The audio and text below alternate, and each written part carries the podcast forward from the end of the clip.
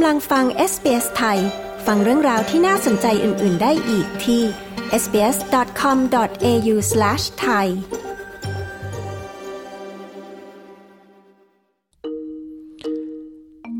ในวันที่ความสะดวกสบายของผู้บริโภคนั้นอยู่ที่ปลายนิ้ว อยากจะกินอะไร ก็สั่งได้จากที่บ้าน แต่กลับกันแรงงานที่อยู่ในอุตสาหกรรมนี้ หรือที่รู้จักกันในนาม Gig Economy Workers ชีวิตพวกเขา อาจไม่ได้สบาย และอิสระเหมือนดังที่คำโฆษณาวางไว้ ในพอดแคสต์ episode นี้ ผมจะพาคุณผู้ฟังทุกคนไปเจาะลึก การทำงานของคนส่งอาหารในเมลเบิร์นว่าเบื้องหลังของความสะดวกสบายของผู้ใช้บริการ คนทำงานเหล่านี้ต้องแลกมาด้วยอะไรบ้าง รอนคือคนไทยคนหนึ่งที่เริ่มอาชีพแรกในออสเตรเลียด้วยการปั่นจักรยานส่งอาหาร ด้วยเหตุผลว่า มันเหมาะกับจังหวะชีวิต และวีซ่าที่เขาถืออยู่ หลักๆตอนแรกที่มาก็เออที่จริงตอนนั้นผมก็มีมีงานอื่นเหมือนกันก็ทำร้านอาหาร แต่ว่าพวกร้านอาหารอย่างเงี้ครับมันใช้เวลาเวลาในการหานิดนึง แต่ว่าในส่วนของการปันส่งอาหารนี้ครับ แบบเออมันใช้เวลาไม่นานแล้วก็ช่วงนั้นก็ก็เรียกว่าอะไรในส่วนของรายได้อะไรอย่างเงี้ยครับมันก็จะมีพวกโปรโมชั่นต่างๆ อะไรอย่างเงี้ยครับ มันก็เลยทำให้เราแบบเรื่องงานนี้ ทำควบคู่กันไปกับกับงานอื่นได้อะไรเงี้ยเพราะมันอิสระแล้วก็จะปั่นกี่โมงก็ได้ ซึ่งรอนบอกกับเราว่า ในช่วงแรก ๆ หลังจากการระบาดของโควิด และการกลับมาเปิดประเทศอีกครั้งของออสเตรเลีย รายได้ของคนปั่น Delivery จัดว่าค่อนข้างดี แต่แล้วค่าตอบแทนก็ลดลงเรื่อยๆ พร้อม ๆ กับผู้เล่นในสนามที่เพิ่มมากขึ้นผลักให้คนปั่น Delivery เหล่านี้ต้องทำงานหนักเพิ่มขึ้นอีกหลายเท่าหลังจากสถานการณ์โควิดใช่ไหมครับ ลูกค้าก็อาจจะแบบเปลี่ยนพฤติกรรมการสั่งออนไลน์อะไรเงี้ย แล้วก็ตัวของจำนวนคนที่ปั่นก็อาจจะแบบไม่ได้เท่ากับปัจจุบันใช่ไหมครับแล้วบวกกับมันมีกระแสที่คนชักชวนมานู่นนี่นั่นอะไรอย่างเงี้ยแล้วก็แพลตฟอร์มเขาเหมือนแบบเขาแจกพวกแบบพวกโปรโมชั่นเยอะที่แบบ on top ให้เรา แต่พอมาปีเนี้ยเขาไม่ให้เลย ให้น้อยมาก แล้วก็ค่ารอบก็ลดลงใช่ไหมครับทีเนี้ยแล้วเขาก็ไม่ไม่ได้มีการันตีขั้นต่ำตอนหนึ่งชั่วโมงอะไรเงี้ยเหมือนแบบเราไปทำงานอย่างอื่นอย่างเงี้ยครับ แล้วก็ ออเดอร์ก็แบบมีจำนวนลดลงอะไรเงี้ยครับเขาเขาไม่ได้ control เรื่องกฎขับ แล้วก็เรื่องของรายได้เลยอะไรเงี้ยรายได้ก็เลยแบบต่างกับฟ้ากับเหวอะไรเงี้ยแบบเยอะๆมากๆอย่างอย่างปีก่อนๆถ้าเราแบบปั่นอะไรเงี้ยครับเราจะได้อยู่ที่ประมาณแบบ ถ้าขยันมากๆเลยก็หนึ่งพันสี่ร้อยถึงถึงถึงสองพันถ้ามีโปรโมชั่นดีๆใช่ไหมครับแต่ปัจจุบันเนี้ย week ละสี่ห้าร้อยอะครับ แบบบางคนก็แบบแบบไม่ถึงเลยอะไรเงี้ยครับ อย่างค่ารอบที่คุณรอน mention ถึงอะฮะหนึ่งรอบก็คือหนึ่งออเดอร์ใช่ไหมหนึ่งหนึ่งครั้งที่เราไปส่ง มันมันขึ้นอยู่กับระยะทางครับ ของของหลายแพลตฟอร์มเขาก็จะมีแบบพวกแบบ triple triple order ก็จะมีตั้งแต่หนึ่งออเดอร์เพียวใช่ไหมครับ แล้วก็มีสองออเดอร์ที่แบบพ่วงกันไป สูงสุดก็คือสามออเดอร์ครับ บางทีแบบเขาก็แบบ เป็นเป็นระบบของเขาอะนะครับเขาก็แบบควบออเดอร์มาอะไรอย่างเงี้ยที่แบบไปในทางมันเดียวกัน หรือว่าร้านอาหารอยู่ใกล้กันอะไรเงี้ยสมมติหนึ่งออเดอร์เราได้ห้าดอลลาร์แต่บางทีเขาเขารวมออเดอร์มาอย่างเงี้ยครับแบบสองออเดอร์ใช่ไหมครับ แบบทุกวันนี้แบบต่ำสุดสี่ดอลลาร์ต่อสองออเดอร์ บางทีก็ pick up แบบสองร้านไม่ใช่หนึ่งร้านเดียว อืมครับบอกเออซึ่งซึ่งเวลาเราใช้ เอ่อรอบหนึ่งชั่วโมงรอบอะครับ ต่อหนึ่งรอบเวลาเราไปส่งรับอาหารแล้วไปส่งลูกค้าอะไรเงี้ยผมว่า แบบไวสุดที่แบบเราไม่ต้องรอลูกค้า บางทีเราก็หาบ้านไม่เจอตามหมุดหรือว่าลูกค้าต้องรอลูกค้าอะไรเงี้ยก็สลิเอ่อสิริเวลารวมก็ประมาณ 15 นาทีต่อหนึ่งออเดอร์ นั่นหมายความว่าถ้าแบบเราได้แค่หนึ่งออเดอร์อย่างเงี้ยเราก็ได้ตังค์แบบประมาณ 4 ดอลต่อหนึ่งชั่วโมงปัจจุบันเนี้ยเพราะว่าออเดอร์มันน้อยมาก หรือได้อย่างมากสุดก็ชั่วโมงละสองออเดอร์ ถ้าโชคดีก็แบบแยกออเดอร์กันหมายถึงว่ารับครั้งละหนึ่งออเดอร์ก็ได้สองออเดอร์ก็ได้ประมาณสิบเหรียญต่อหนึ่งชั่วโมงซึ่งมันต่ำมากๆ เฟิร์นเป็นอีกหนึ่งในคนไทยที่ทำอาชีพส่งอาหารในช่วงแรกที่เธอมาออสเตรเลีย จากตอนนี้กับตอนก่อนหน้านี้ที่เฟิร์นเคยปั่นเฟิร์นอะคิดว่าก่อนหน้านี้ได้เงินเยอะกว่า เพราะว่าเฟิร์นอะเคยรอถ้าสมมติว่าตอนที่เฟิร์นปั่นแรกๆค่ะ มันจะเป็นช่วงโควิดแล้วมันเป็นช่วงที่โชคดีที่คนเขาออกจากบ้านไม่ค่อยได้ เพราะว่าเขาต้องกักตัวกัน แล้วออเดอร์คือแบบว่าพี่แบบรอไม่ถึงหนึ่งนาทีอะค่ะ ออเดอร์มันเด้ง เด้งแบบเด้งตลอดเลยคือ ถ้าสมมติเรา cancel ปุ๊บออเดอร์อันใหม่ก็จะเด้งมาคือภายในหนึ่งหนึ่งชั่วโมงหนึ่งชั่วโมงครึ่งเราเสร็จไปแล้วสิบออเดอร์ส่งเสร็จแล้วสิบออเดอร์เลย แต่ตอนเนี้ยคือหนึ่งชั่วโมงน่าจะได้ประมาณสี่ออเดอร์ห้าออเดอร์ หรือถ้ายิ่งช่วงหน้าร้อนอาจจะไม่ถึงก็ได้อะค่ะอืมน่าจะประมาณแบบแค่ไม่กี่ออเดอร์เอง แล้วครับเงินก็น้อยด้วย แต่ช่วงโควิดอะเงินต่อรอบอะค่ะ จะได้เยอะกว่า คนที่ใช้แอปเนี้ยน้อยด้วย แล้วก็เหมือนคนที่แข่งขันกับเราน้อย มันก็เลยเหมือนให้เงินเราในการต่อแบบต่อรอบอะเยอะอะไรอย่างเงี้ยค่ะ แต่ตอนนี้ก็คือคนปั่นก็เยอะ แล้วออเดอร์ก็น้อยอืมเหมือนได้ออเดอร์หนึ่งระระยะ ระยะสั้นอาจจะได้แบบห้าดอลเองค่ะครับแล้วเหมือนถ้าสองออเดอร์แบบรับซ้อน ก็จะประมาณหกเจ็ดดอลไม่ได้ไม่ได้เยอะไปกว่านี้เท่าไหร่อะค่ะ แล้วเหตุผลที่ทำให้เฟิร์นตัดสินใจว่าจะไม่ปั่นแล้วฮะมันมันคือเหตุผลอะไรครับ คือเป็นเหตุผลที่เหมือนเรารู้สึกว่าการที่เราไปรอหนึ่งออเดอร์มันนานเกินไปแล้วเรารู้สึกว่ามันเสียเวลาชีวิตในการที่จะรอมากๆบางครั้งเฟิร์นเคยรอแบบว่า เกือบหนึ่งชั่วโมงแต่ได้แค่สองออเดอร์ ซึ่งมันไม่คุ้ม ซึ่งหนึ่งชั่วโมงจริง ๆ ถ้าเราไปทำที่อื่นอะเราได้แหละชั่วโมงละยี่สิบยี่ห้ายี่แปดอะไรอย่างนี้ใช่ไหมคะ แต่ว่า ในการขับ Uber ถ้าหนึ่งชั่วโมงแล้วเราได้สองออเดอร์ออเดอร์ละห้าดอลก็คือหนึ่งชั่วโมงเราได้แค่สิบดอลเองใช่ มันก็จะไม่คุ้มก็เลยคิดว่า สู้เราไปทำงานอื่นงานแบบที่เรารู้อยู่แล้วว่าหนึ่งชั่วโมงเราได้เงินแน่ๆเท่าไหร่วันนี้ เราจะได้เงินแน่ๆเท่าไหร่เราจะแบบว่าสามารถดูได้ว่าเออโอเค เงินที่เราจะได้เนี่ยพอกับการที่เราใช้จ่ายไหมด้วยอะค่ะปัจจุบันค่าแรงขั้นต่ำตามกฎหมายนั้นอยู่ที่ 23.23 ดอลลาร์ต่อชั่วโมง ขณะที่หากคุณปั่นส่งอาหาร คุณอาจจะได้น้อยกว่า จากการศึกษาที่จัดทำโดยสถาบันแมคเคลพบว่าค่าจ้างที่ต่ำเป็นปัญหาที่ใหญ่ที่สุดสำหรับแรงงานกลุ่มนี้ โดยอย่างน้อย 45%ของคนงาน มีรายได้น้อยกว่าค่าแรงขั้นต่ำซึ่งรายงานฉบับเดียวกันนี้ระบุว่า ถึงแม้ร้อยละ 41 ของคนงานเหล่านี้ จะทำงานล่วงเวลา แต่พวกเขาก็ไม่ได้รับเงินเพิ่มขึ้นตามอัตราที่กฎหมายกำหนด ตอนนี้เราจะเห็นว่าคนปั่นค่อนข้างปัดไว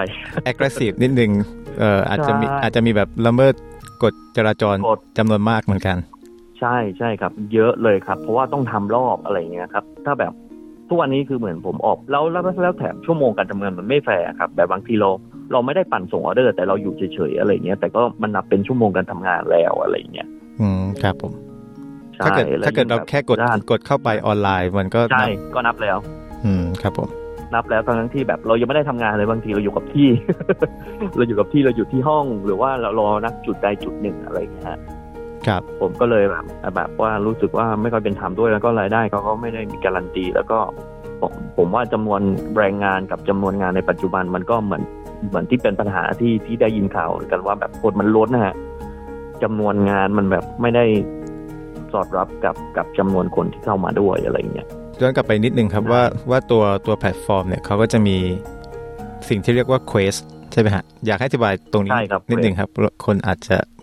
หลายคนที่อาจจะไม่ Quest ก็ไม่ได้คืออยู่ในในในวงการนี้อ๋อจะไม่เข้าใจ quest ก็คือเหมือนเป็นแรงเหมือนก็เป็นแบบตัวที่เขาเรียกว่าเป็น on top ให้กับคนคนขับ ใช่ไหมครับ ก็คือ เอ่อสมมติเขาก็จะกำหนดมาแต่ละอย่างไม่เหมือนกันเอาผมยกปีที่แล้วแล้วกันปีที่แล้วเนี่ยจะมี quest สองช่วง คือเขาจะแบ่งเป็นช่วงวันจันทร์ถึงวันพฤหัสแล้วก็วันศุกร์ถึงวันอาทิตย์ใช่ไหมครับ อย่าง quest วันจันทร์ถึงพฤหัสก็ขึ้นอยู่กับว่าแต่ละคนอะไม่เหมือนกันครับ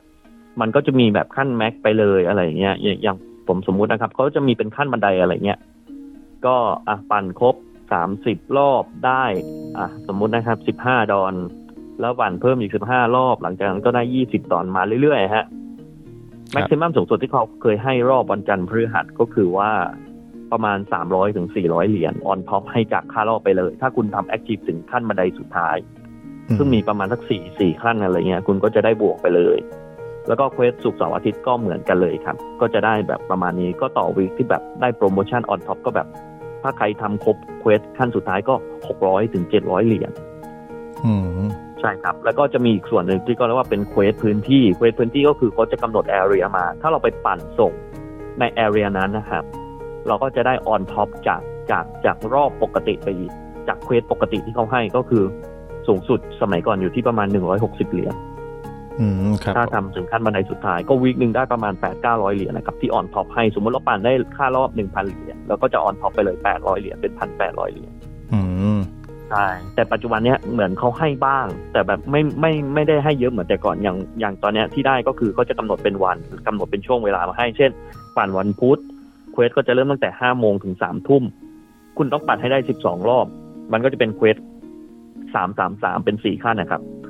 อ่า รวมกันเนี่ยได้แค่สี่สิบห้าเหรียญเองอืมอ่าถ้าปั่นครบก็จะได้สี่สิบห้าเหรียญใช่ครับ ซึ่งแตกต่างจากสมัยก่อนพี่เห็นไหมสมัยก่อน week หนึ่งแปดร้อยเหรียญปัจจุบันอย่างมากก็ถ้าได้ quest ก็สี่สิบห้าเหรียญครับ นอกจากต่างกันแล้วยังหลายคนก็ต้องยอมใช่แล้วตอนต้องเนี้ยยอมทำเพื่อออเดอร์ ใช่ออเดอร์ก็ไม่มีด้วย เพราะว่ามันมันเป็นหน้าร้อนมั้งครับผมไม่แน่ใจคนอาจจะ holiday อะไรเงี้ยครับเอออันนั้นก็เข้าใจได้แต่แบบมันต่ำจนแบบแทนที่เขาจะให้พวก quest เนี่ยมาช่วยแบบรายได้แบบมากกว่า ช่วงที่แบบฤดูหนาวอะไรเงี้ยเพื่อให้แบบคนขับอะมีรายได้แบบพอพอที่จะแบบจ่ายค่าบ้านหรือว่ามีรายได้ในการที่แบบดำรงชีพไปได้จะกลับกลายเป็นตรงกันข้ามหมดเลยอืม quest ก็น้อยลงออเดอร์ก็น้อย ในขณะที่ผู้บริโภคจ่ายเงินมากขึ้นสำหรับสินค้าที่พวกเขาสั่งให้ไปส่งที่หน้าบ้าน แต่คนที่ถูกจ่ายเงินน้อยลงกลับเป็นคนส่งอาหาร เมื่อผลตอบแทนต่อชั่วโมงที่น้อย ยิ่งผลักดันให้พวกเขาต้องเร่งทำรอบ และนั่นก็นำมาสู่ความเสี่ยงต่อการเกิดอุบัติเหตุ และอาจจะรุนแรงถึงขั้นเสียชีวิต มีรายงานของตำรวจระบุว่าตั้งแต่ปี 2016 เป็นต้นมา คนส่งอาหารเหล่านี้ได้รับบาดเจ็บบนท้องถนนในรัฐวิกตอเรียของออสเตรเลียมากถึง 900 ราย ในขณะที่ปี 2022 มีผู้ขับขี่รถจักรยานยนต์ และจักรยาน ได้รับบาดเจ็บระหว่างการทำงานประมาณ 143 ราย เพิ่มขึ้นจากปี 2016 ที่อยู่ที่ 92 ราย นอกจากนี้ยังมีรายงานด้วยว่า เฉพาะแค่รัฐวิกตอเรีย ในปี 2559 นั้น มีคนทำงาน Delivery เสียชีวิตไปแล้วถึง 5 คน แต่ส่วนที่ผมเจอเองเนี่ยก็คือกรณีที่ฝนตกอะไรเงี้ยครับ คือมันลื่น ครับ แบบเวลาเราผ่านพวกรางแทรมอะไรอย่างเงี้ยใช่ไหมครับเราก็ขับระวังแล้ว แต่ว่าบางทีมันเบรกนิดนึงมันก็ควงเลยอะควงถนนเลยก็คือล้มรถล้มไปอะไรเงี้ยครับ ครับ ใช่แต่กรณีของผมอะไม่ได้เจ็บมาก ก็เลยไม่ได้ ไม่ได้เข้าโรงพยาบาลอะไรเงี้ย แต่ก็มีเพื่อนผมครับ ที่ก็ล้มแล้วก็เข้าตัวโรงพยาบาลอะไรเงี้ยครับ ตัวนั้นก็เขาก็มีพวกแบบเขาเรียกว่าอะไรอะก็แบบมีเงินจ่ายชดเชยให้ของของแพลตฟอร์มอะไรเงี้ยครับ แต่เราก็ต้องมีเอกสารทางการแพทย์อะไรเงี้ยไปยืนยันว่าป่วยป่วยหรือว่าเราเราต้องแบบพักรักษาตัวอะไรเงี้ยเขาก็ให้เงินมาจำนวนหนึ่ง ผมไม่แน่ใจว่า เอ่อหนึ่งสัปดาห์หรือสองสัปดาห์อะไรเงี้ยครับที่สามารถสามารถ ช้ชีวิตอยู่ได้อะไรเงี้ยในการที่จะมีรายได้ ซึ่งซึ่งกรณีของถ้าเกิดเราเอ่อถ้าเราโดนอุบัติเหตุ เราจะเป็นจะต้องเอ่อออกค่าใช้จ่ายไปก่อน เพื่อที่จะอย่างน้อยจะต้องใช่จะต้องได้ตัวใบรับรองใช่แพทครัย์บเข้ามาใช่ไหมครับใช่ใช่ครับ ก็ต้องสำรองจ่ายไปก่อนครัใช่บอย่างกรณีเพื่อนผมแบบมันก็จะมีแบบพวกแบบ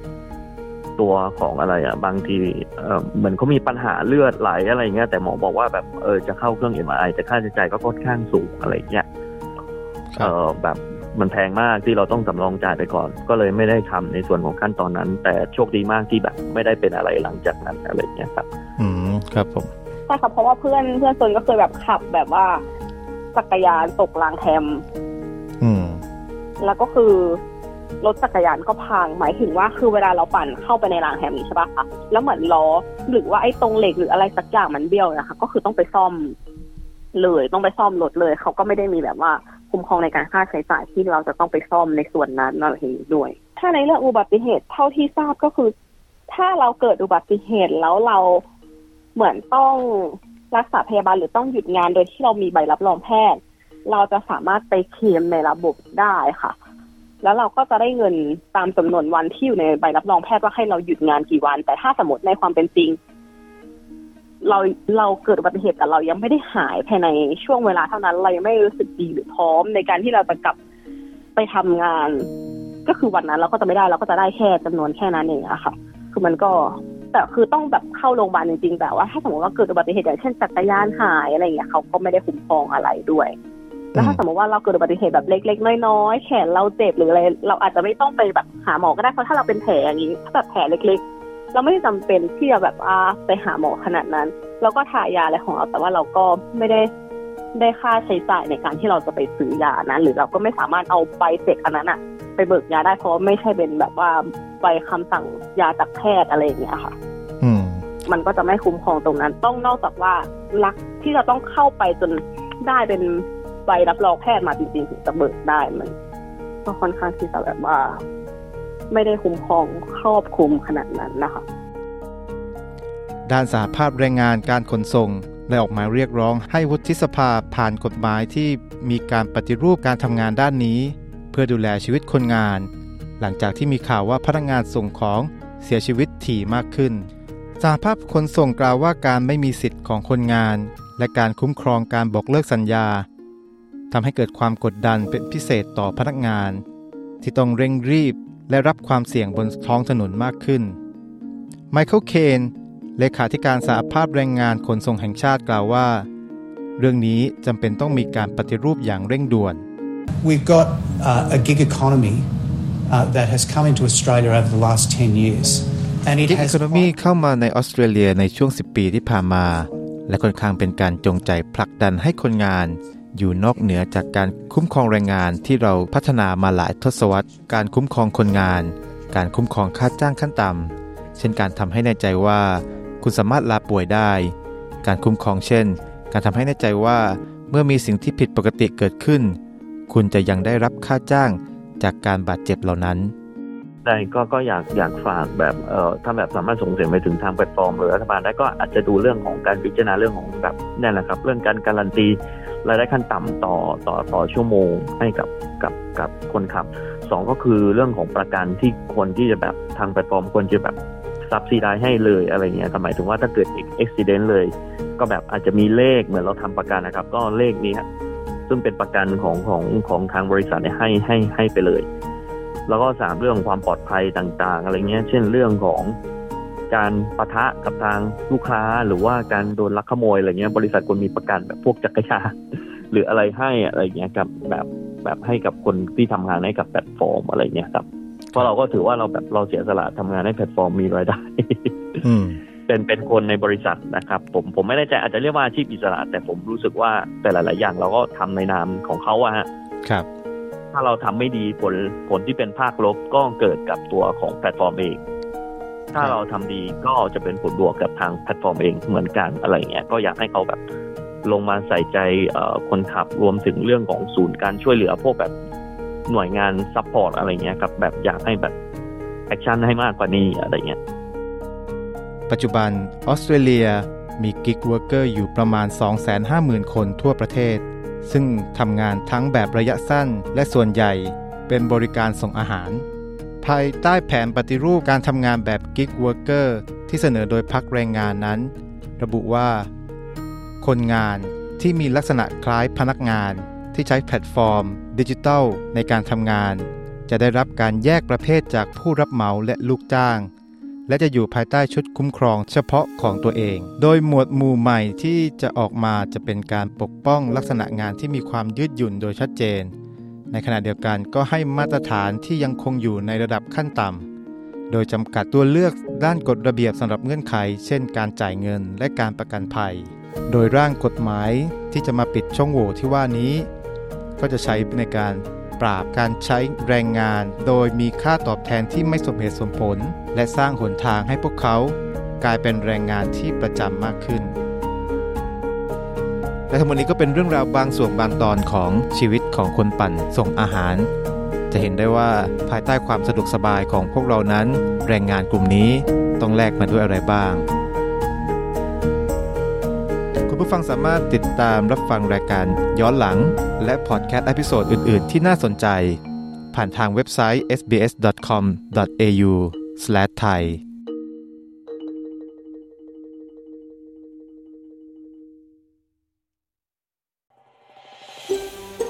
การฟังเรื่องราวน่าสนใจแบบนี้อีกใช่ไหม ฟังได้ทาง Apple Podcast Google Podcast Spotify หรือที่อื่น ๆ ที่คุณฟัง podcast ของคุณ